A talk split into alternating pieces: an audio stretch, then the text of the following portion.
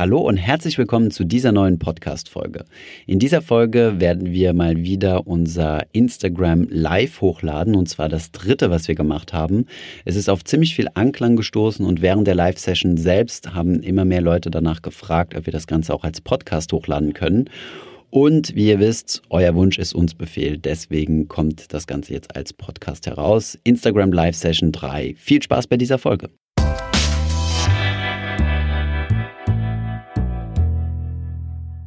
Gut, warten wir mal, bis jeder drin ist. Sorry nochmal für die Verspätung von mittlerweile sieben Minuten. Sorry für die Leute, die sich einen Countdown gestellt haben. Warten wir einfach mal. Ja, ähm, wird der Insta Live nachher wieder als Podcast hochgeladen? Schauen wir mal. Also ich würde sagen ja, wenn was Sinnvolles gesagt wird, sagen wir es mal so. Aber ähm, macht auf jeden Fall Sinn. Ja, ich würde ihn als Podcast hochladen. Android ist echt okay. Ja, ähm, zumindest mal was jetzt diese Live-Sachen angeht, war Android tatsächlich besser. Was hältst du von Abschaffung von ein und zwei Cents? Äh, keine Ahnung, habe ich noch nie von gehört, aber finde ich eine gute Sache. Warum auch nicht? Ähm, weiß ich nicht. Man kann auf ein und zwei Cent runden. Hey Thomas, hast du seit deinem Video mit Gerd Kommer überlegt, mehr Faktorprämien ins Depot zu nehmen? Ähm, ja, gute Frage. Ich habe äh, ja selbst, wie ihr wisst, kein Faktorportfolio beziehungsweise implizit ein Faktorportfolio, dadurch, dass ich ja 30% MSCI Emerging Markets habe, ähm, ist das ja quasi ein Faktor, der Political Risk Faktor. Und mit dem Faktor Investing habe ich mich auch schon beschäftigt vor, also vor unserem Gespräch mit Gerd Kommer. Und ähm, nein, ich wollte es einfach einfach halten, möglichst günstig und ja, jetzt nicht mehr, ähm, mehr Faktoren mit aufnehmen. Vielleicht nehme ich irgendwann mal Small Cap Europe, MSCI Small Cap Europe mit dazu dann würde das automatisch etwas mehr Small Caps bedeuten, hätte ich den Small Cap Premium mit dabei und äh, Europa etwas stärker gewichtet und somit automatisch den Teil von Amerika weniger stark gewichtet. Momentum ETFs empfehlenswert. Ähm, ja, wie gesagt, Momentum ist ja ein Faktor. Ich würde eher auf einen Multifaktor-Ansatz setzen. Also wenn, dann würde ich eher einen Multifaktor-ETF kaufen, wo Momentum mit drin ist. So, fondgebundene Lebensversicherung Flex, die zu 100% investiert werden, ist das gut, da man 50% Steuern zahlt oder sind die Kosten zu hoch? Ja, das kommt immer auf den Fall an, das kann man so pauschal nicht sagen, aber diese fondgebundenen Lebensversicherung und auch mittlerweile mit ETFs, die ähm, haben ja diesen Steuervorteil, wie du schon sagst, dass die Hälfte der Erträge nur versteuert werden müssen, wenn du bis zum 62. Lebensjahr durchsparst, beziehungsweise wenn du an das Geld nicht vor dem 62. Lebensjahr rangehst und mindestens zwölf Jahre reingespart hast. Ähm, wie das mit den Kosten aussieht, das würde ich tatsächlich vergleichen. Das kann man so pauschal nicht sagen. Ähm, es kommt erstens auf die Performance an, wie diese Dinger performen, also ähm, wie viel Rendite die machen. Und am Anfang hast du natürlich einen ziemlichen Kostenblock und das Geld wird dann halt nicht investiert. Muss man sich überlegen, was man möchte. Was sind deine langfristigen finanziellen Ziele? Ja, vielleicht machen wir heute mal ein bisschen mehr Persönliches, wenn ihr möchtet, ein bisschen weniger ETF. Die letzten beiden waren ja ETF. Tim Weiß fragt, was sind meine persönlichen finanziellen Ziele oder meine langfristigen Ziele? Äh, für mich auf jeden Fall das Thema finanzielle Freiheit. Ich habe den Geldbetrag noch nicht erreicht, den ich gerne hätte in meinem Depot, um finanziell frei zu sein. Aber ja, die finanziellen Ziele sind für mich auch untergeordnet zwischen den, unter den Lebenszielen. Also finanziell äh, ja, läuft, sagen wir es mal so, es ist automatisiert, es wird regelmäßig gespart und investiert und ich bin auf einem guten Kurs für meine finanziellen Ziele zu erreichen. Ähm, Wichtig ist aber auch, dass mein Leben noch andere Ziele hat. Bei mir ist es zum Beispiel ähm, das äh, Unternehmen, Finanzfluss weiter ausbauen und noch mehr Menschen zu erreichen und wirklich dieses Thema finanzielle Bildung, Financial Literacy in ähm, ja, die deutschsprachige Bevölkerung zu bringen.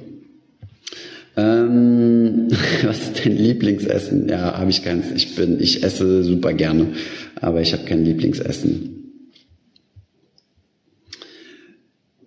Ähm, was hast du studiert? Ja, ich habe BWL studiert tatsächlich und dann einen Finance Master gemacht in Frankreich, in Paris, um genau zu sein, und London. Oh, da hat jemand ganz gut aufgepasst. Wieso Urlaub auf Französisch-Polynesien? Ja, weil es ein schöner Ort ist und auf der anderen Seite der Weltkugel. Ähm, hatte ich mal Lust hinzuflie hinzufliegen. Tradest du ab und an Intraday? Äh, fragt Ben Insta. Nein, überhaupt nicht. Also ich trade überhaupt nicht, weder Intraday noch auf längere Sicht. Ich bin wirklich langfristiger, passiver Investor, genauso wie wir das in unseren Videos sagen. Und ähm, mit den Dingen, mit denen ich dich beschäftige, äh, sorry, mit den Dingen, mit denen ich mich beschäftige, ähm, die sind dann tatsächlich für den Kanal. Das schaue ich mir dann intensiver an, aber traden tue ich überhaupt nicht. Macht mir auch eigentlich keinen Spaß. Frankfurt School versus Goethe Uni BWL Master Finance. das ist eine gute Frage. Ähm, das ist so die Diskussion in Frankfurt. Beides sehr gut. Kann man einfach nur sagen, beides sehr gut. Guckt, guckt dass ihr gute Praktika macht. Ähm, was hältst du von Aktiensparplänen? Ja, finde ich gut. Ich finde ETF-Sparpläne deutlich besser als Aktiensparpläne, weil bei Aktien hast du ja das unternehmensspezifische Risiko. Diese drei, diese beiden Risikotypen sollte man nicht verwechseln. Du hast das Marktrisiko, das du hast, wenn du in die Asset-Klasse Aktien investierst und das unternehmensspezifische Risiko, das du hast, wenn du in einzelne Unternehmen investierst. Zum unternehmensspezifischen Risiko sind Managementrisiken, äh, Lieferantenrisiken, Kundenrisiken, äh, Finanzierungsrisiken und so weiter, die du bei Einzelunternehmen hast, die du nicht hast, wenn du breit diversifiziert investierst. Ähm, welches Buch liest du derzeit? Ähm, lass mich mal kurz überlegen. Vor kurzem bin ich noch mal drüber geflogen über ähm, Der reichste Mann von Babylon. Richtig cooles Buch. Habe ich heute auch ein Video zu aufgenommen. Da wird es ein Video zu geben zum Thema Der reichste Mann von Babylon. Kannte ich schon lange vorher, aber ich finde es ein Hammerbuch, was man regelmäßig lesen kann. Ansonsten, was lese ich gerade? Von Yuval Harari habe ich zwei Bücher gelesen gerade Homo Deus und eine kurze Geschichte der Menschheit. Das war auch schon lange überfällig gewesen. Factfulness, super gutes Buch. Das sind so meine letzten äh, Readings. Ansonsten kann ich euch auch mal wie bei dem Podcast einen Screenshot von meiner Audible-Liste äh, hochladen. Ähm, dann könnt ihr die mal kommentieren und sagen, was ihr davon gelesen habt und was noch nicht. Äh, was denkst du über Reselling? Äh, gute Frage. Also Reselling habe ich ehrlich gesagt überhaupt keine Meinung zu. Reselling ist für mich irgendwie so das neueste FBA. Ist einfach nur so eine neue Sau, die durchs Dorf getrieben wird, wenn man will. Ist einfach eine Business-Idee. Das hat jetzt nichts mit äh, Finanzen oder sonst was zu tun. Wer das tun möchte, kann es tun. Aber es ist halt einfach eine Geschäftsidee wie eine andere, wie einen Friseurladen aufmachen oder eine Investment-Boutique starten oder einen YouTube-Kanal. Ähm, welche Kreditkarte mit den meisten Vorteilen? Ähm, ja, Kreditkarte, gute Frage. Ich bin ein echter Fan von Curve, ähm, weil ich mehrere Kreditkarten habe und diesen, diese Curve-Karte kann mehrere Kreditkarten miteinander verbinden und dann kann man in der App aussuchen, mit welcher Karte man bezahlen will. Das heißt, du hast eine Kreditkarte und kannst dort verschiedenste drauf verbinden. Das finde ich praktisch. Außerdem sind die von den, ähm, ähm von den Wechselgebühren her relativ günstig, also den Wechselkursen. Ansonsten habe ich eine Kreditkarte von DKB, äh, N26 und TransferWise. TransferWise bin ich großer Fan vom Produkt. Aber ähm, ja, das sind alles jetzt keine Empfehlungen oder so. Alle Kreditkarten, die irgendwie kostenlos sind, sind gut und ja. Ähm, hast du dich schon mit dem Coden beschäftigt? Nein, wir haben einen ähm, Entwickler bei uns im Team, der für uns codet. Deswegen brauche ich mich damit selbst nicht zu beschäftigen. Thomas, so bleibt dein Bart. Ja, ähm, im Urlaub wird er vielleicht nochmal wachsen gelassen. Ähm, was hältst du von Fonds, Vor- und Nachteile gegen ETFs? Ähm, ja, ETFs sind ja Fonds. Ähm, was du vermutlich meinst, sind aktiv gemanagte Fonds. Die haben den Nachteil, dass sie deutlich teurer sind in der Regel. Und auch und ja, das Argument für aktive Fonds ist, dass sie eine Outperformance bringen sollen. Das heißt, dass sie besser sein sollen als der Markt oder als ein entsprechender Index. Wenn das passiert, ist ein Fonds natürlich eine gute Sache. Allerdings kann ich mir nicht vorstellen, also beziehungsweise ist es wissenschaftlich nachgewiesen, dass die meisten Fonds es nicht schaffen, ihre Benchmark zu schlagen nach Kosten. Das heißt, es kann immer gut sein, dass ihr Vorkosten das angezeigt bekommt, aber Nachkosten nicht. Also sind die in der Regel nicht besser. Meinung zu Trade Republic als langfristiger Broker. Da kann ich nur sagen, wir bereiten gerade eine Fixed Insta Story vor, zusammen mit Calvin. Und zwar ähm, stellen wir Start Trade Republic nochmal vor, so wie wir es auf dem YouTube-Kanal vorgestellt haben, ähm, aber aus reiner App-Perspektive, also wie man alles vom Smartphone aus macht. Ich finde Trade Republic eine echt gute Lösung. Erstens mal super intuitiv zu bedienen ähm, und dadurch, dass alle ETFs, die die haben, kostenlos besparbar sind. Also kann ich alle besparen, aber die, die besparbar sind, kann man kostenlos besparen. Das finde ich echt ziemlich gut und ähm, ja, kleines Manko meiner, also was ich finde, ist, dass man nur einen ETF-Anbieter hat, nämlich iShares und äh, Wisdom Tree, aber das sind eher so Zocker-ETFs und ähm, ja, da denke ich, müsste man nochmal nachbessern. Das habe ich Trade Republic auch so mitgeteilt, dass äh, wir, also die Finanzfluss, äh, passive Anleger-Community sich freuen würde, wenn es mehr andere, also andere ETF-Anbieter gäbe, ich verstehe deren Entscheidung zu sagen, wir machen jetzt nur iShares, weil iShares ist der größte Anbieter am Markt, also weltweit, die haben die meisten ETFs. Aber ähm, ja, wäre schön noch ein bisschen was anderes zu haben. Zum Beispiel Luxor, also ehemalige Comstage, X-Trackers, HSBC. Ähm, gibt wirklich noch äh, ein paar gute Anbieter, die man gerne mit aufnehmen kann. Das habe ich denen so mitgeteilt. Ansonsten ähm, Thema Aktiensparplan ist, glaube ich, bei denen auch in der Mache. Ist jetzt für mich weniger ein Thema, aber ich weiß, dass es bei euch viele gibt, die motivierte Aktiensparplan-Menschen sind. Aber ja, Trade Republic finde ich eine gute Sache. Äh, wo hast du deinen ETF-Broker? Ja, ich bin bei der Comdirect und äh, jetzt mittlerweile auch Trade Republic und ich habe noch ein Konto bei ein Depot bei DeGiro ähm, in Frankreich. Als ich in Frankreich gelebt habe, habe ich dort äh, mein Depot eröffnet. So, also, macht es Sinn, ETFs nachzukaufen, wenn die Kurse gerade niedrig sind? Ich weiß, das ist Market Timing, aber es schadet ja nicht, vermehrt zu kaufen, wenn die Kurse gerade niedrig sind. Ähm, Christoph Hummler hat diese Frage gestellt. Finde ich eine super gute Frage. Und ja, jetzt gibt es einen kleinen äh, Spoiler von mir. Wir haben heute ein Video aufgenommen mit, äh, zwei Videos sogar, mit Gerd Kommer. Und zwar wird es in Zukunft auf unserem Kanal ein regelmäßiges Format geben, wo Kommer mit einem seiner Mitarbeiter, Alex oder Jonas oder äh, Felix mittlerweile auch, die arbeiten bei, äh, bei Gerd Kommer bei Invest und die äh, publizieren ja regelmäßig sehr gut recherchierte Blogbeiträge. Und die wird es dann in regelmäßigen Abständen bei uns auf dem Kanal auf Finanzfluss geben. Und dann kommen die Herzen hoch. genau, das haben wir so mit, äh, mit Gerd abgesprochen. Das heißt, es wird in Zukunft mehr Content geben. Und lustigerweise haben wir genau über das Thema gesprochen, was äh, Christoph hier angesprochen hat. Nämlich lohnt es sich, ähm, ja, zu, zu warten. Im Endeffekt geht es ja nur darum, Geld auf die Seite zu legen und nicht alles zu investieren, was man investieren könnte. Und dann zu warten, bis der Aktien, bis die Aktienmärkte in, gewissen, äh, in einer gewissen Weise abgerutscht sind, einen gewissen Drawdown hatten, also zum Beispiel 30 Prozent, 40 Prozent oder 50 Prozent, und zu sagen, sobald die dann so weit eingebrochen sind, dann steige ich ein. Jetzt hast du natürlich zwei Schwierigkeiten bei dieser Strategie. Erstens kann es sein, dass die Kurse niemals so weit runterfallen. Und zweitens kann es sein, dass ähm, hast du ja Opportunitätsverluste. Das bedeutet, während der Zeit, wo du nicht investiert bist, ähm, entgeht dir quasi Rendite. Und ähm, ich will jetzt nicht das komplette Video spoilern, das, das werdet ihr dann in ein oder zwei Monaten auf unserem Kanal sehen, dann, wenn wir es fertig produziert haben. Ähm, das Endergebnis ist, dass diese Strategie sich nicht lohnt. Das heißt, es macht immer Sinn, seine maximale Sparquote direkt zu investieren und nicht zu sagen, ich nehme nur die Hälfte und investiere äh, die andere Hälfte lege ich aufs Tagesgeld oder aufs Festgeld oder aufs äh, Girokonto sondern es macht tatsächlich Sinn, direkt alles zu investieren und von vornherein die positive Aktienmarktrendite zu haben. Das ist rein wissenschaftlich. Also im Endeffekt muss es ja jeder so machen, wie er es äh, für richtig hält. Abdubasa fragt, iShares gleich Zocker? Nein, was ich meinte, die Zocker-ETFs bei Trade Republic sind eher die Wisdom Trees, Wisdom Tree ETFs, also weniger die, die iShares. iShares sind nicht alle Zocker-ETFs. Die haben ziemlich viel dabei. Ich glaube, die haben auch ein paar geleveraged und so weiter, aber ähm, genau. Was hättest du gerne vor deinem Master gewusst? fragt Vincent Blatt.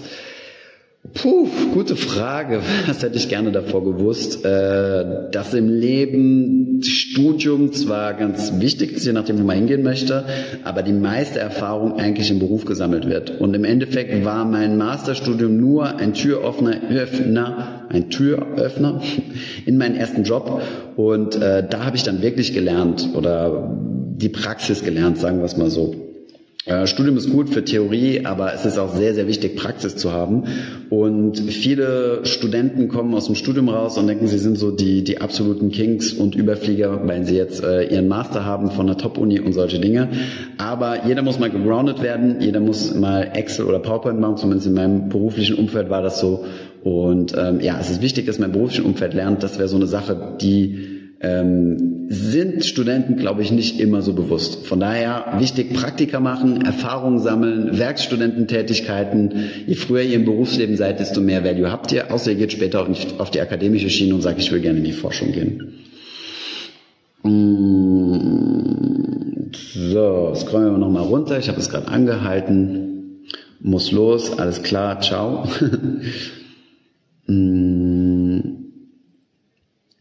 Wir erwarten ja viel von euch. Was erhoffst du dir von deinen Followern?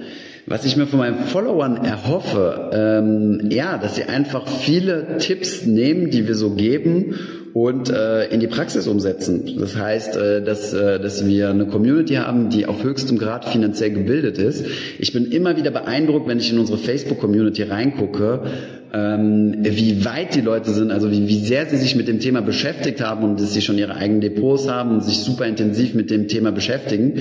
Und das ist eigentlich sowas, was ich hoffe, also erwarten ist vielleicht das falsche Wort, aber was ich hoffe, dass die, dass, äh, ja, dass unsere Follower ein Maximum von dem umsetzen und vielleicht auch mal links und rechts im Freundeskreis erzählen und sagen, hey, das mit dem Thema investieren, es tut gar nicht so weh, ist gar nicht so, so tricky, wie man immer denkt sondern jeder kann das lernen, jeder kann finanziell selbstbestimmt sein und äh, sollte das meiner Meinung nach auch. Von daher teilt, teilt unser Wissen, teilt äh, den Facebook, Instagram, äh, YouTube, alles was ihr könnt. Die Akustik ist relativ schlecht im Raum. Okay, sorry, tut mir leid, ich war letztes Mal in so einer Phonebox, aber das ist immer so eng. Der Raum hier schallt wahrscheinlich ein bisschen. Tut mir leid, nächstes Mal machen wir es besser. Ein Tipp an dein 26-jähriges Ich. ja, 26-jähriges Ich, das wäre jetzt sieben Jahre her. Wo war ich vor sieben Jahren? Hm, ja, keine Ahnung. Oh, sorry, nein, ein 23-jähriges Ich. 23-jähriges Ich, das sind sieben Jahre her, also genau. Ähm, ja, beschäftige dich mit dem Thema Finanzen, aber nicht nur. Mach auch eine, eine Lebensplanung. Guck dir, welche Projekte dir Spaß machen, welche Job dir Spaß macht. Guck, dass du dein Einkommen maximierst, denn wenn du dein Einkommen maximierst, kannst du auch deine Sparrate hochfahren und dann investieren. Wie gesagt, das Thema Investieren war für mich immer interessant aus beruflicher Sicht, aber im privaten Bereich halte ich es super easy, super schlank. Von daher, ja, sucht mein 23-jähriges Ich, such dir, was dir Spaß macht, bleib dran, ähm, engagier dich voll, geh die Extrameile und dann äh, wird sich das auszahlen. Hm, reichen ETFs fürs Alter? Ähm, ja, können reichen. Bei ETFs, ETFs haben so ein bisschen das Problem, und das war auch so eine, so eine Anmerkung von John Bogle gewesen, deswegen er kein ETF-Fan ist, was ja irgendwie leicht absurd erscheint ähm, da er ja der Erfinder der Indexfonds ist. Ähm, er war aber kein Fan von ETFs, weil sie zu liquide sind. Und da musst du aufpassen, wenn du in ETFs investierst für deine Altersvorsorge, dass du tatsächlich auch lange dran bleibst. Der Vorteil von Lebensversicherungen und, sonst, und solchen Produkten oder zum Beispiel auch Riester oder betriebliche Altersvorsorge ist, dass du relativ schwer nur ans Geld rankommst, wenn du drankommen möchtest vor dem Rentenbeginn. Und ähm, wenn du aber diese Disziplin hast zu sagen, ich gehe, ähm, ich investiere in ETFs wirklich für meine Rente, gehe da jetzt nicht dran, kaufe mir jetzt nicht ein Haus oder irgendwelche Konsumausgaben oder solche Dinge, dann sind ETFs sicherlich eine sehr, sehr gute ähm, Vorsorge oder Altersvorsorge. Ähm, ich persönlich mache jetzt auch nicht mehr. Ich selbst habe noch eine Lebensversicherung von 2004, die hat eine steuerliche Begünstigung, aber ähm, der Großteil meiner in Anführungszeichen Altersvorsorge sind ETFs, also definitiv und das wird auch immer so bleiben. Ähm, ziemlich viel persönlich fragen. Wie würde ich meinen Modegeschmack beschreiben? Ja, habe ich keinen, weiß nicht. Müsst ihr beurteilen. Was heißt für dich finanzielle Freiheit? Oh ja, gute Frage. Finanzielle Freiheit ist ja ein Begriff, ähm, ja, finanzielle Freiheit ist ja ein ziemlich individueller Begriff. Und ähm, jeder definiert es irgendwie anders. Also Frugalisten definieren das ja so, dass du deine Fixkosten bezahlen kannst, sondern nicht mehr arbeiten gehen musst. Ähm, ich würde es so definieren, finanziell frei ist, wenn du genug Geld auf der Seite hast um monatlich genug von deinem, ähm, ja, von deinem Kapitalwachstum abschöpfen zu können, um davon zu leben und zwar so zu leben, wie du das willst. Also nicht irgendwie frugal und minimalistisch oder so, sondern du legst dir von vornherein fest, so viel hätte ich gerne monatlich und ähm, dafür brauche ich den Betrag X oder Y bei gegebener Rendite von zum Beispiel 5 oder 6 Prozent. Dazu kannst du gerne mal finanzlos.de slash Zinseszinsrechner aufrufen und da kann man das Ganze mal durchrechnen, wie viel Kapital man denn braucht, um welche ähm, ja, um welche, äh, um welchen monatliche Auszahlung sich erlauben zu können. Also das ist für mich Thema finanzielle Freiheit und deswegen sage ich, es ist sehr individuell, weil manche Leute brauchen, sagen wir mal, nur 1000 Euro im Monat, vielleicht jetzt nicht so viele, aber es gibt Leute, für diesen 1000 Euro im Monat an Einkommen aus Investmenterträge finanzielle Freiheit. Andere brauchen 10.000 Euro oder mehr. Ich möchte meine Zahl, also ich habe meine Zahl natürlich, ich habe die ausgerechnet, ich möchte die aber jetzt nicht unbedingt kommunizieren, einfach aus dem Hintergrund, weil ich da keinen Ankereffekt setzen will, sondern jeder die Zahl für sich selbst wissen muss und es da auch kein Vergleichen gibt. Also es ist nicht besser, je, je höher die Zahl ist oder sonst irgendwas, sondern jeder muss für sich selbst ausrechnen, was bedeutet für mich finanzielle Freiheit. Und dann muss man mal durchrechnen, wie viel muss ich auf die Seite legen, bei zum Beispiel 5% Rendite nach Inflation und nach Steuern, um einen Kapitalbetrag zu haben, von dem ich dann leben kann. Das ist für mich das Thema finanzielle Freiheit. Und direkt daran anknüpfen, was ist deine Strategie? Ja, meine Strategie ist halt einfach langfristig passiv investieren in ein passives ETF-Portfolio, MSCI World, MSCI Emerging Markets, ein bisschen Immobilien und das war's. Und dadurch wirst du vermutlich nicht finanziell frei, allein dadurch, dass du das machst, sondern du musst dein Einkommen steigern. Das ist der absolute Hebel. Du hast drei Dinge, an denen du arbeiten musst. Zunächst einmal musst du sparen. Du brauchst eine hohe Sparquote, das heißt der Prozentsatz von dem, was du verdienst. Ähm, im also das, was du sparst, im Verhältnis zu dem, was du verdienst, das ist deine Sparquote. Die sollte möglichst hoch sein. Das Geld solltest du dann investieren und dann geht es darum, das Einkommen hochzuschrauben. Finde Möglichkeiten, dein Einkommen hochzuschrauben und damit kommst du deiner finanziellen Freiheit näher. Wenn du jeden Monat 100 oder 200 Euro in ETFs sparst, ist es zwar sehr gut und du wirst dir sicherlich ein Vermögen aufbauen, aber das Thema finanzielle Freiheit wirst du damit höchstwahrscheinlich nicht erreichen. Von daher ist es wichtig, dass du dein Einkommen hochschraubst, um nicht mehr 100, 200, sondern 1000, 2000, 3000 Euro monatlich zu sparen. Das klingt zwar jetzt extrem viel Geld. Und das wirst du auch von heute auf morgen nicht erreichen. Aber wenn es wirklich dein Ziel ist, um die finanzielle Freiheit zu erreichen und so hohe ähm, Sparbeträge zu erreichen oder auch über 3000 Euro hinaus, dann musst du dich damit beschäftigen und das geht wie gesagt nicht von heute auf morgen, aber du musst dich mal ein paar Jahre hinsetzen und sagen, jetzt gebe ich Vollgas, jetzt kümmere ich mich nur darum, ähm, diese monatlichen Sparbeträge hinzubekommen, um meine finanziellen Freiheit näher zu kommen und in zehn Jahren ausgesorgt zu haben oder so. Deswegen sage ich ja immer, jeder muss seine finan eigenen finanziellen Ziele haben. Es gibt viele Leute, die wollen nicht finanziell frei sein oder denen ist es einfach ein zu großer Aufwand und äh, eventuelle Opfer. Ja, ich meine, wenn man zum Beispiel viel arbeitet, sagen wir es mal so, dann geht es zu Lasten der Freizeit. Frage ist immer, was definiert man jetzt als Arbeit oder als Freizeit? Für mich persönlich geht das eine so ein bisschen ins andere über, weil Finanzlos ist ja neben meinem Job auch mein Hobby.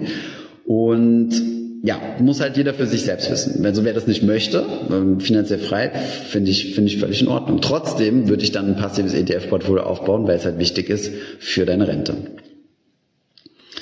Ähm, was kannst du als Studiengang im Bereich Finanzen empfehlen? Ja, ähm, BWL, ähm, aber auch naturwissenschaftliche Dinge. Es gibt viele Quereinsteiger, einige Ingenieure. Ich habe in der Bank viele Ingenieure kennengelernt, Naturwissenschaftler, ähm, gerade Physik, äh, Mathematik ist ganz nützlich, aber ansonsten natürlich viele BWLer. So, Ab welchem Eigenkapitalanteil kann man eine Wohnung kaufen? Ähm, ich glaube, das hängt ziemlich davon ab, ob du Eigennutzer bist, also ob du dein Eigenheim kaufen willst oder ob du diese Wohnung vermieten willst. Ähm, ich würde aber mal sagen, gesund ist es so um die 30 Prozent. Also alles unter 30 Prozent ähm, hast du schon einen sehr hohen Leverage, also einen sehr hohen Fremdkapitalanteil, was ähm, die Bank erstens mal nicht gerne sieht und dich eventuell abstraft mit höheren Zinsen.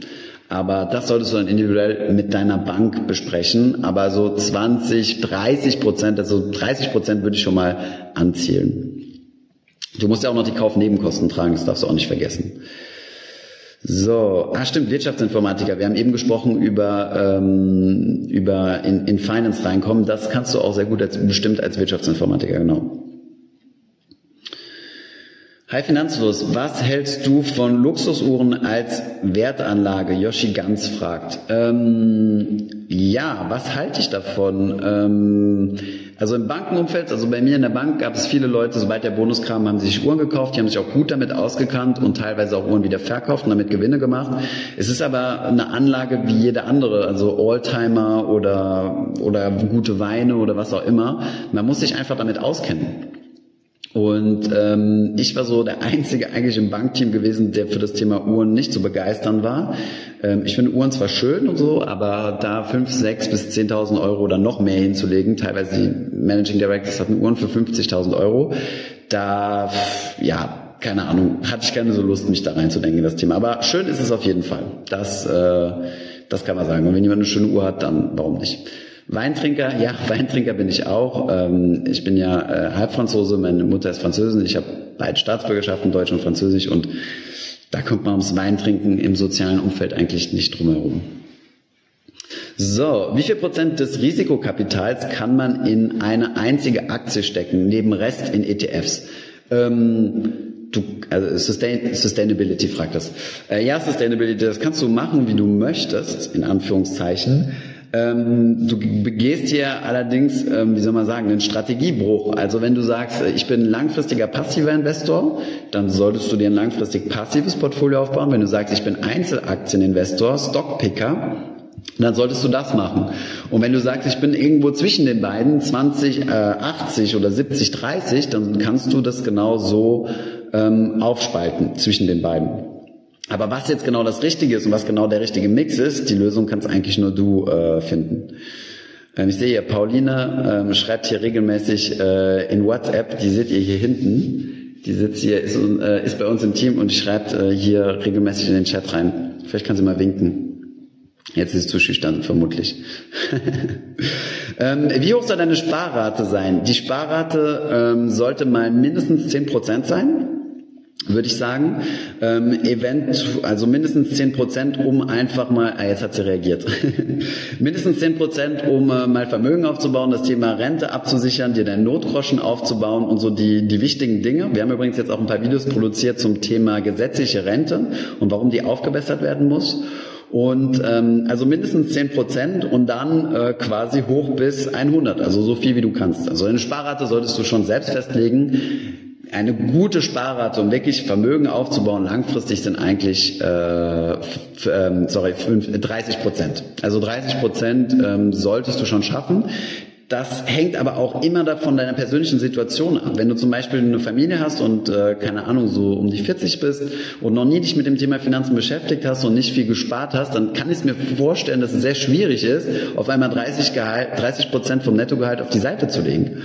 Wenn du aber jung bist und gerade mit deinem Job angefangen hast, dann kannst du sogar deutlich mehr auf die Seite legen, weil deine Gehaltssprünge ja deutlich größer sind. Aber du kannst ja einen Kompromiss eingehen und sagen, ich mache jetzt mal nur 10, 20 Prozent und von jeder Gehalt Gehaltserhöhung, die lege ich zu 100 Prozent zur Seite oder ähm, zu 50 Prozent zur Seite oder was auch immer. Also ähm, ja, da gibt es jede Menge äh, Alternativen oder alternative Möglichkeiten. Ähm, grundsätzlich gilt halt, je höher, desto besser. So, was haben wir denn noch für Fragen?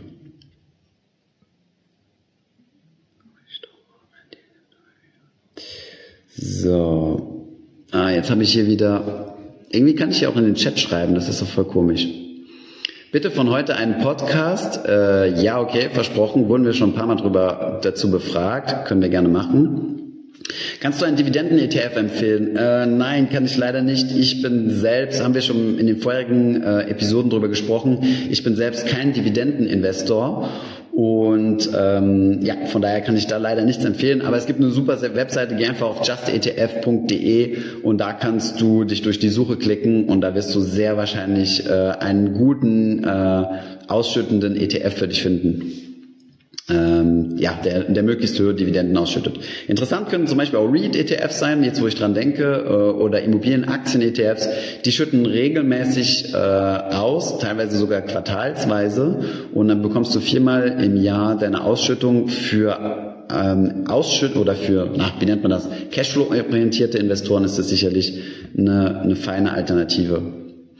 Äh, wieso ignorierst du mich? Äh, C3288023. Sorry, wenn du irgendwo eine Frage gestellt hast, es kommen hier so viele Fragen rein, ich kann leider nicht äh, nicht jeden äh, nicht jede Frage sehen. Ich pick mir immer nur einzelne raus. Wie viele Leute seid ihr im Finanzfluss-Team? Äh, mittlerweile sechs. Oh, es kommen aber auch nochmal zwei Leute dazu ab März und dann sollten wir eigentlich äh, vollständig sein. Noch eine, noch eine dritte Person, die wir eventuell dazu haben wollen, ähm, ist noch derzeit am Stabilisieren, weil es so viel Arbeit gibt, so viele Projekte, die wir angehen, dass wir eigentlich jede helfende Hand brauchen. Und ähm, genau, da vielleicht auch mal der Hinweis, ihr könnt ja gerne mal auf finanzlos.de slash jobs gehen, wenn ihr in Berlin seid oder in Berlin äh, arbeiten wollt, könnt ihr mal gucken, vielleicht ist ja für euch was dabei. Was ist deine Meinung zu Estate Guru? Okay, C3288023. Ich habe deine Frage gesehen, tut mir sehr leid. Was ist meine Meinung zu Estate Guru? Ähm, ja, Estate Guru ist eine P2P-Plattform, habe ich persönlich keine Meinung zu. Ich weiß, dass es eine P2P-Plattform ist, bei der du in Immobilien investieren kannst. Das Feedback, was ich so in meinem Umfeld gehört habe, ist eigentlich ziemlich gut. Ähm, viele Leute machen das, weil du im Gegensatz zu jetzt anderen Plattformen wie zum Beispiel Exporo in Deutschland mit relativ kleinen Geldbeträgen loslegen kannst und so somit breit diversifizieren kannst. Bei Explorer ist ja das Problem, da musst du mindestens 500 Euro pro Projekt anlegen, zumindest war das in der Vergangenheit so. Und ähm, ja, von daher denke ich, ist Estate Guru eine gute Alternative.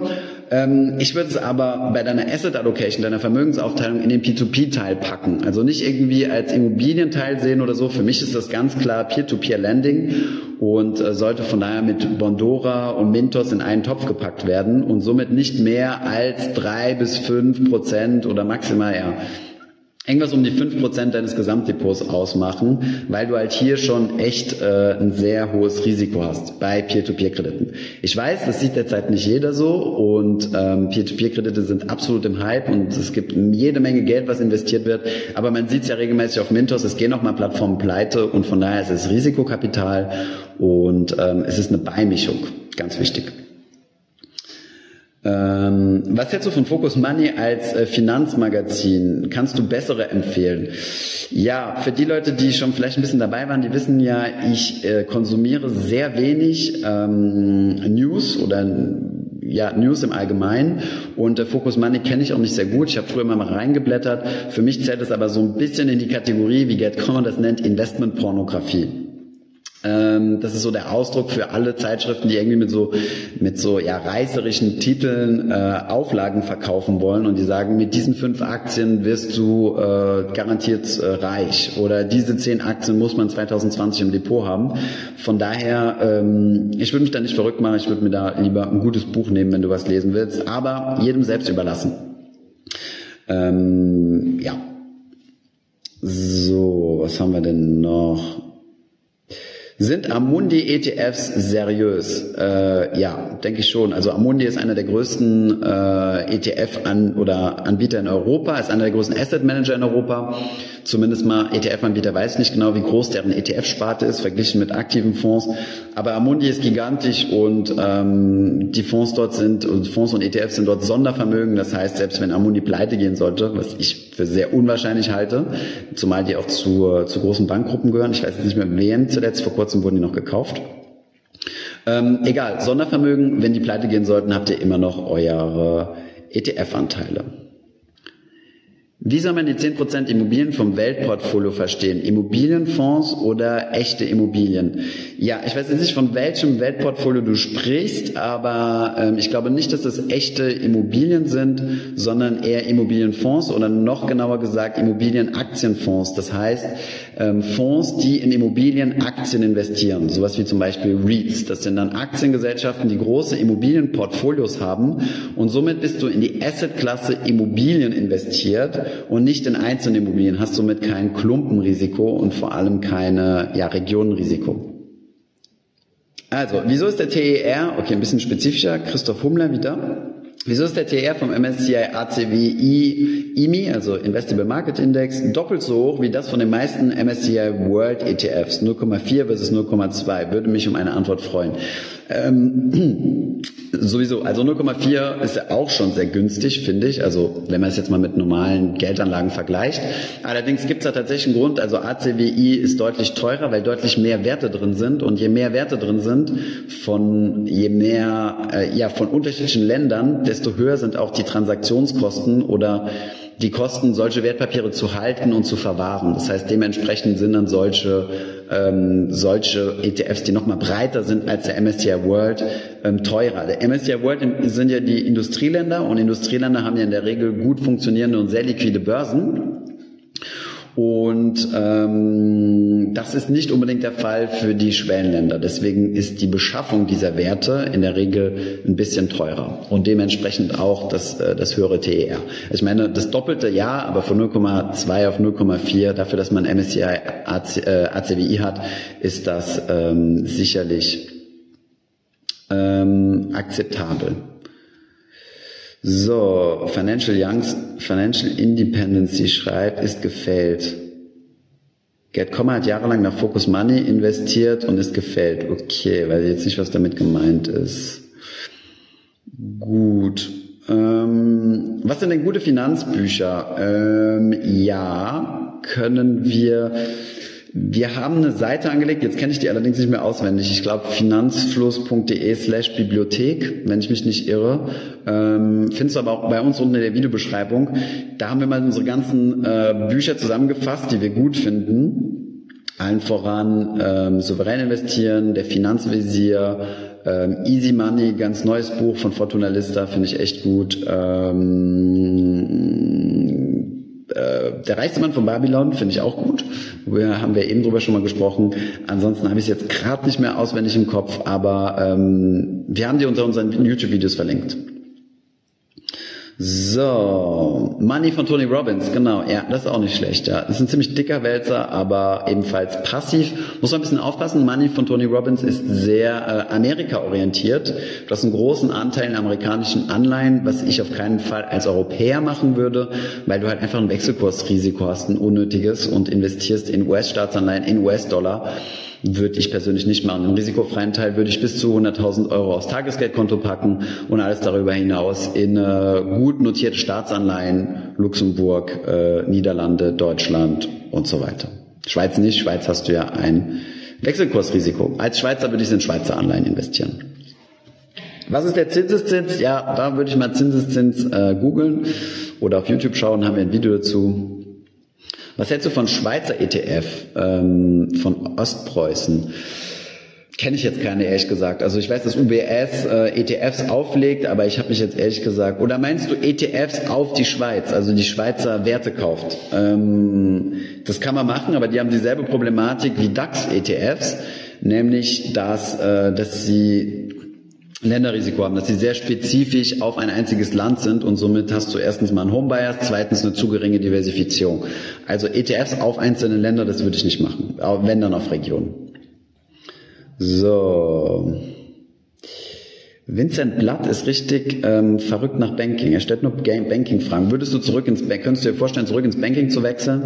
Wenn es von heute auf morgen keinen Finanzfluss mehr gibt, dann ja, könnte ich mir das vorstellen, hat Spaß gemacht. Aber es gibt Finanzfluss. Ähm, nutzt du noch N26? Jawohl, nutze ich noch. Ich hatte ein paar ähm, Schwierigkeiten damit. Manche Dinge haben nicht so funktioniert. Ich habe damals mein N26-Konto eröffnet, als ich noch in Frankreich war und dementsprechend habe ich die französischen AGBs und dann funktionieren einige Dinge hier in Deutschland nicht. Ähm, aber ich habe gemotzt. Könnt ihr euch immer darauf verlassen, wenn irgendwas nicht stimmt, dann, äh, dann beschwere ich mich beim Anbieter, zu denen wir einen Draht haben. So, wo sitzt du gerade eigentlich? Ich sitze in unserem Coworking Space in Berlin. Was hältst du von Alibaba-Aktien? Ähm, Habe ich keine Meinung zu, zu einzelnen Aktien. Ein gutes Tagesgeldkonto. Ähm, ja, ich war bisher in der Vergangenheit immer ein bisschen faul gewesen, habe es da gemacht, wo ich mein Depot hatte. Ähm, was ich aber jetzt seit neuestem habe, ist MoneyU. Ähm, das ist ein Tagesgeldkonto in den Niederlanden, auch mit äh, europäischer Einlagensicherung, also keine Jetzt nichts äh, Ausländisches oder irgendwie äh, Hochzins oder sowas. Aber die Zinsen sind da so gering, dass sich der Aufwand eigentlich kaum lohnt, woanders ein, äh, ein extra Konto aufzumachen für ein Tagesgeldkonto. Von daher, wenn du ein Depot hast, würde ich es einfach dort lassen, wo dein Depot ist. Ansonsten, wenn du wirklich eine andere Alternative suchst, dann äh, wäre MoneyU die ähm, wäre MoneyU eine gute Alternative, weil die angeblich, also nicht angeblich, sondern ich habe es mir angeschaut, ein bisschen recherchiert, die haben immer relativ ähm, anständige Zinskonditionen und das auf lange Sicht. Das sind ja, was ich ja furchtbar finde, sind so Tagesgeldhopper die halt immer ihr Tagesgeldkonto von einem zum anderen umziehen, nur weil es da mal ein bisschen mehr Tagesgeld gibt. Das ist ein, ein unglaublicher Zeitaufwand für, für relativ wenig Ertrag. Ähm, wo würdest du Gold kaufen? Ja, das letzte Mal, als ich Gold gekauft habe, das war auf der Investmesse. Oh ja, da gleich auch nochmal ein kurzer Hinweis. Das letzte Mal, als ich Gold gekauft habe, das war auf der Investmesse beim Degussa-Stand, ähm, direkt in, per Bargeldzahlung. Aber wie gesagt, das, ich habe keine großen Goldinvestments.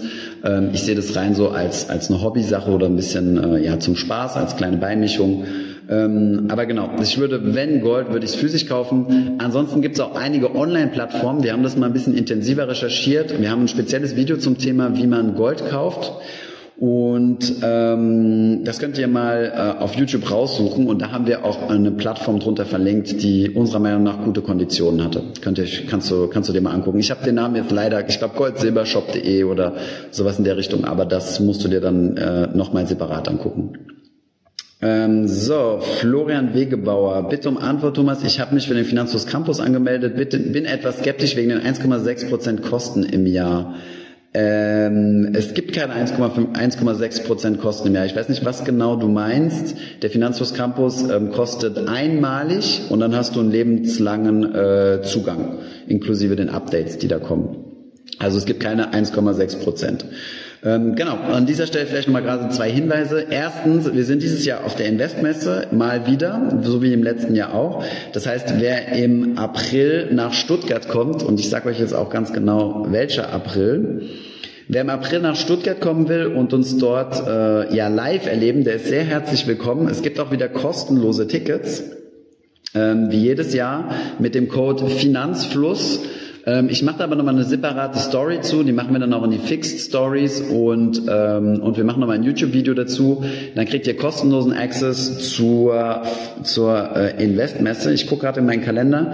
25.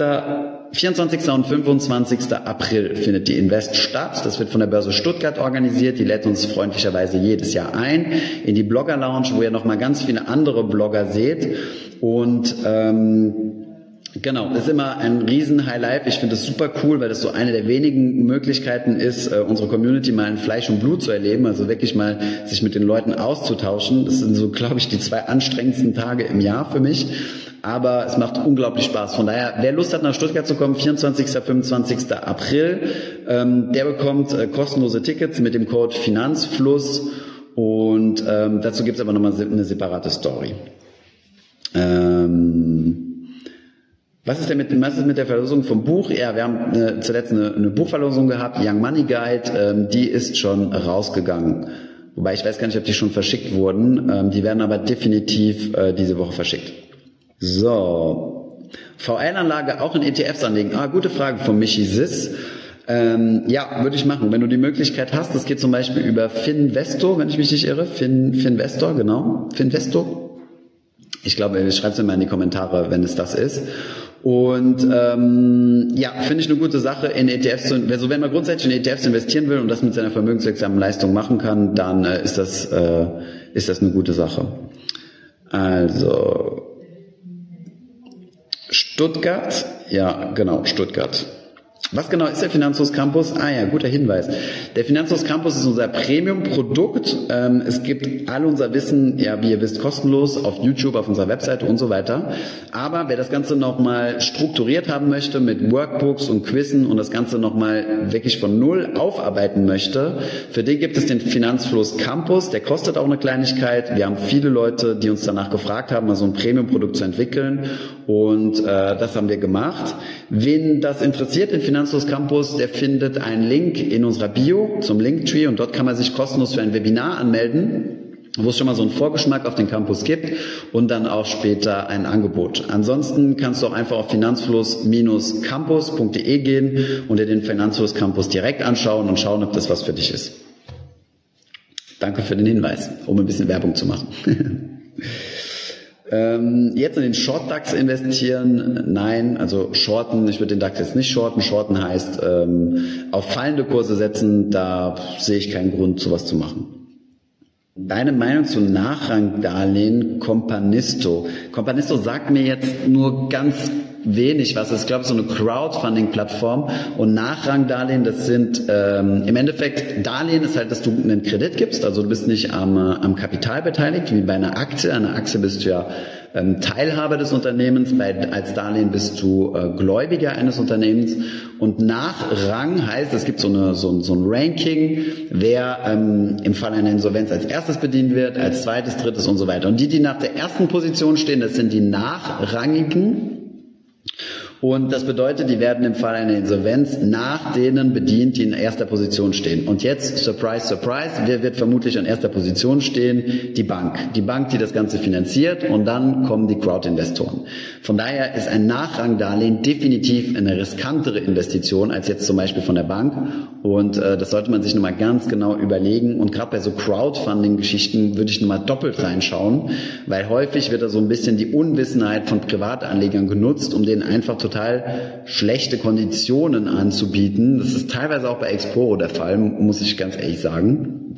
Und ähm, ja, schlechte Konditionen zu bieten, ähm, da würde ich mich nochmal ganz genau reinnehmen. Nachrangdarlehen ist ehrlich gesagt keine Sache, die ich als Privatanleger machen würde, weil ich halt einfach das Risiko nicht richtig einschätzen kann. Banken machen sowas, aber Banken haben auch Risikoabteilungen, die haben Kreditabteilungen, die können sowas deutlich besser einschätzen als äh, du selbst.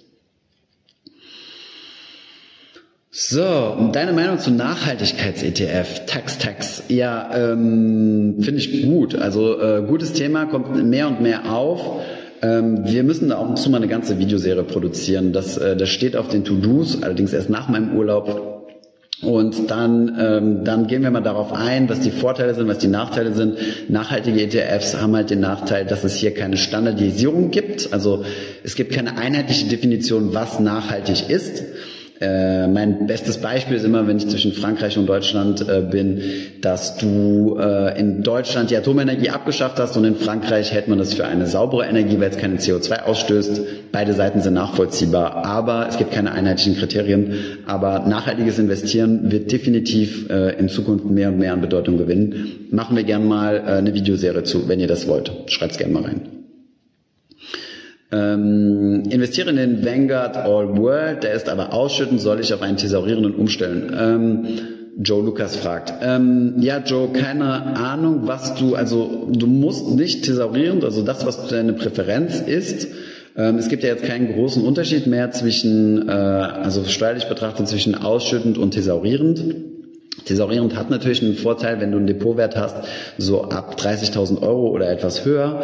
Allerdings ähm, sollte deine Entscheidung eher vom ETF abhängen, beziehungsweise vom Indexfonds der äh, Vanguard All World. Wenn ich mich irre, ist ein Indexfonds oder ist ein ETF? Ich weiß jetzt nicht mehr auswendig. Aber ist auch ein Indexprodukt, also ein Fonds, der einen Index nachbildet. Und ähm, ja, das, äh, das soll, du sollst dich daran orientieren, welchen, welcher, welcher Index du hast, also welch, in welchen Index du investieren möchtest. Und dann kommt in der zweiten Stufe, ob ausschüttend oder nicht. Welcher ETF MSCI World ist thesaurierend oder MSCI World, äh, äh, das kann ich jetzt auswendig nicht sagen. Die meisten Fondsgesellschaften bieten beides an. Also die legen einen, einen ETF auf, der ausschüttend ist und einen ETF auf, der ähm, thesaurierend ist. Und ähm, da musst du dann ein bisschen aufpassen. Ähm, zum Beispiel wenn du ACK dahinter stehen hast, also steht das für akkumulativ, das ist dann ein thesaurierender. Also guck dir die ETFs an. Wenn im Namen ACC steht, dann ist das ein, ein thesaurierender ETF. Ansonsten, wie gesagt, Just ETF einfach mal vor, also justetf.de einfach mal vorbeischauen. Der Dominik, mit dem wir vor kurzem nochmal telefoniert haben, das ist der Gründer von Just ETF, macht mit seinem Team eine super gute Arbeit, was das Thema äh, ETF-Suche angeht. Da findet ihr alles, was ihr braucht. So, also Mm, mm, mm, Meinung zu ETF äh, 110 von Comstage, ja, das ist glaube ich so ein Vermögensmandat, ne? also so ein so eine so ne nicht Vermögensmandat, sondern so ein Dach-ETF, ne? also ein ETF, der mehrere ETFs drin hat. Ja, finde ich gut, kann man machen. Wenn man äh, wenn man die Mischung nicht selbst machen möchte, kann man das definitiv machen. Ähm, genau. Die ganzen Fragen hat er schon tausendmal beantwortet, immer die gleichen Fragen. Ja, aber so ist das halt. Ja, man muss äh, jeden dort abholen, wo er ist. Ähm, Ansonsten können wir den Kanal auch dicht machen und sagen, wir haben alles schon mal gesagt. Meinung zum Bausparen, haben wir auch schon mal ein Video zu gemacht. Ähm, absolut kein Fan, also macht meiner Meinung nach relativ wenig Sinn. Außer du hast einen alten Bausparvertrag, wo du noch sehr hohe Guthabenszinsen bekommst. Bausparvertrag funktioniert ja so, dass du auf der einen Seite eine Sparphase hast, wo du Guthabenszinsen bekommst und dann kriegst du danach ein Darlehen ähm, zu einem günstigeren Zinssatz aber dieses Konzept funktioniert auch nicht mehr so wirklich, weil die Darlehenszinsen bei Banken jetzt auch schon so gering sind, dass der Bausparzins kein echter Vorteil mehr ist. Das heißt, Bausparprodukt hat, also Bausparen hat sich als Produkt zur Immobilienfinanzierung eigentlich äh, erübrigt. Außer du hast noch einen alten Vertrag und dann äh, kann es sich lohnen, den noch zu behalten, wenn du hier einen hohen Sparzins hast oder einen hohen Sparzins bekommst. Ähm, was hältst du vom Arero? Ebenfalls ein Video zu gemacht. Finde ich ein gutes Produkt für diejenigen, die nicht äh, selbst mixen wollen, also die einen ETF-Mix nicht selbst machen wollen. Ich guck mal kurz auf die Uhr. Nicht, dass wir hier, okay, es ist jetzt äh, 19 Uhr. Wir haben aber fünf bis zehn Minuten zu spät angefangen. Das heißt, wir können gerne noch ein bisschen länger machen, also noch fünf Minuten oder so. Ähm, und dann machen wir auch Schluss. Oh, gute Frage. Financial Independency fragt, was meinst du passiert mit den P2P-Plattformen, wenn der Leitzins wieder angehoben wird? Ähm, ich glaube nicht, dass P2P-Plattformen sich sonderlich am Leitzins ähm, orientieren. Ähm, P2P-Plattformen sind ja Privatkredite und sind daher sowieso schon deutlich, deutlich über dem allgemeinen Zinsniveau. Von daher weiß ich nicht, wie sehr P2P auf Leitzinsentscheidungen ähm, reagieren würde. Also wenn der Leitzins wieder angehoben wird auf ein, zwei Prozent, dann glaube ich nicht, dass das irgendwie P2P äh, affekten würde. Ähm, beziehungsweise lass mich mal überlegen, ja, müsste vielleicht mich mal ein bisschen länger reindenken und reinlesen, aber ich glaube nicht, ich glaube, die, die P2P-Welt ist schon ein bisschen unabhängig vom, äh, vom Zinsumfeld. Ja, Tana Ax fragt, Crash-Konto sinnvoll im Fall, dass die, im Fall der Fälle den monatlichen Sparplan erhöhen zu können? Hm, okay, hier sind wir wieder bei der Strategie zu sagen, wenn die Kurse in den Keller gehen, dann kaufe ich nach. Ähm, das ist allerdings ähm, eine trügerische Strategie. Warum? Also die funktioniert in der Regel nicht. Warum? Das haben wir heute Morgen mit Gerd Kommer besprochen und haben dazu ein Video produziert, was in den nächsten zwei Monaten, ein bis zwei Monaten online geht. Ich bitte hier um noch ein ganz klein wenig Geduld. Ähm, welche Anlagemöglichkeiten außer Immobilien, P2P, Aktien und ETF hat man? Ähm, fragt Ringo 40, Grazie Thomas, ähm, aus Österreich.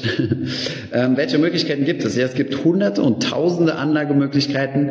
Allerdings sollte man sich halt auf die ähm, mit denen man sich beschäftigt hat, mit denen man sich auskennt. Und ähm, es macht keinen Sinn, sein Geld einfach extrem breit zu streuen. Ich meine, ich habe jetzt auch eine Depotgröße, die schon etwas größer ist, in Anführungszeichen, und äh, beschränke mich da auf drei ETFs. Ähm, es macht keinen Sinn, ähm, in alle möglichen Dinge zu investieren, sondern einfach sich, man sollte sich mit einem Thema beschäftigen, dort reingehen, eventuell ein bisschen was beimischen, was einem Spaß macht, aber jetzt nicht in alles investieren, ähm, was einem irgendwie ähm, entgegenkommt. Dann verliert man nämlich den Überblick und begeht dann eventuell Fehler im Sinne von äh, schlechte Anlageentscheidungen zu treffen. So, ich glaube, ihr Lieben, das war's für heute. Ich bin etwas ausgepowert. Nein, Spaß. Hab nur Energie. Aber ähm, ich habe euch ja letztes Mal gefragt, wie viel Uhr die Livestreams sein sollen und ihr habt mir gesagt, lieber ein bisschen später. Ähm, heute habe ich es leider nicht geschafft. Ich wollte ursprünglich auf 19 Uhr oder 20 Uhr setzen, aber ähm, das passt bei mir heute leider nicht. Ich versuche auch mal einen Stream am Wochenende zu machen und ähm, ja, wie gesagt, versprochen. Sorry für die Verspätung nochmal, äh, die fünf bis sieben Minuten. Ich hatte Probleme, ich muss jetzt mein neues Telefon mal absetten. Von daher werde ich vielleicht gelegentlich mal so online äh, äh, live gehen, um das Ganze nochmal zu testen, äh, was da, was da echt das Problem war. Aber Ja, gut, ich glaube, wir fliegen gleich raus. Wir haben nur eine Stunde bei Insta Live. Ich bedanke mich bei euch für ähm, ja, die Zuschauerschaft. Wir waren teilweise in der Spitze 180 Personen gleichzeitig online. Das finde ich super cool. Wir werden das Ganze auch mal auf YouTube machen. Dann streamen wir live auf YouTube und live auf Instagram. Dann kann sich jeder das raussuchen, was ihm am meisten Spaß macht. Und ähm, Facebook hat man mir gesagt, wäre tot für Livestream. Von daher vielleicht, äh, vielleicht ein andermal. Ähm, das machen wir dann aber ab Mitte März, wenn ich zurück aus dem Urlaub bin. Und dann gibt's vielleicht aus dem Urlaub mal ein Insta-Live-Session und dann eventuell auch mit Bart. Ähm, aber das wird dann ähm, sich auf die Urlaubszeit beschränken. Okay, ihr Lieben, macht's gut. Vielen Dank, vielen Dank für die ganzen Herzen, die hier hochpoppen und die Likes und äh, ja, ihr motiviert uns, dass wir weitermachen. Deswegen hier, ihr seht, die Leute sind noch im Büro hier. Ähm, ja, ich hoffe, wir gehen jetzt gleich auch heim. Macht's gut, ciao, Dankeschön.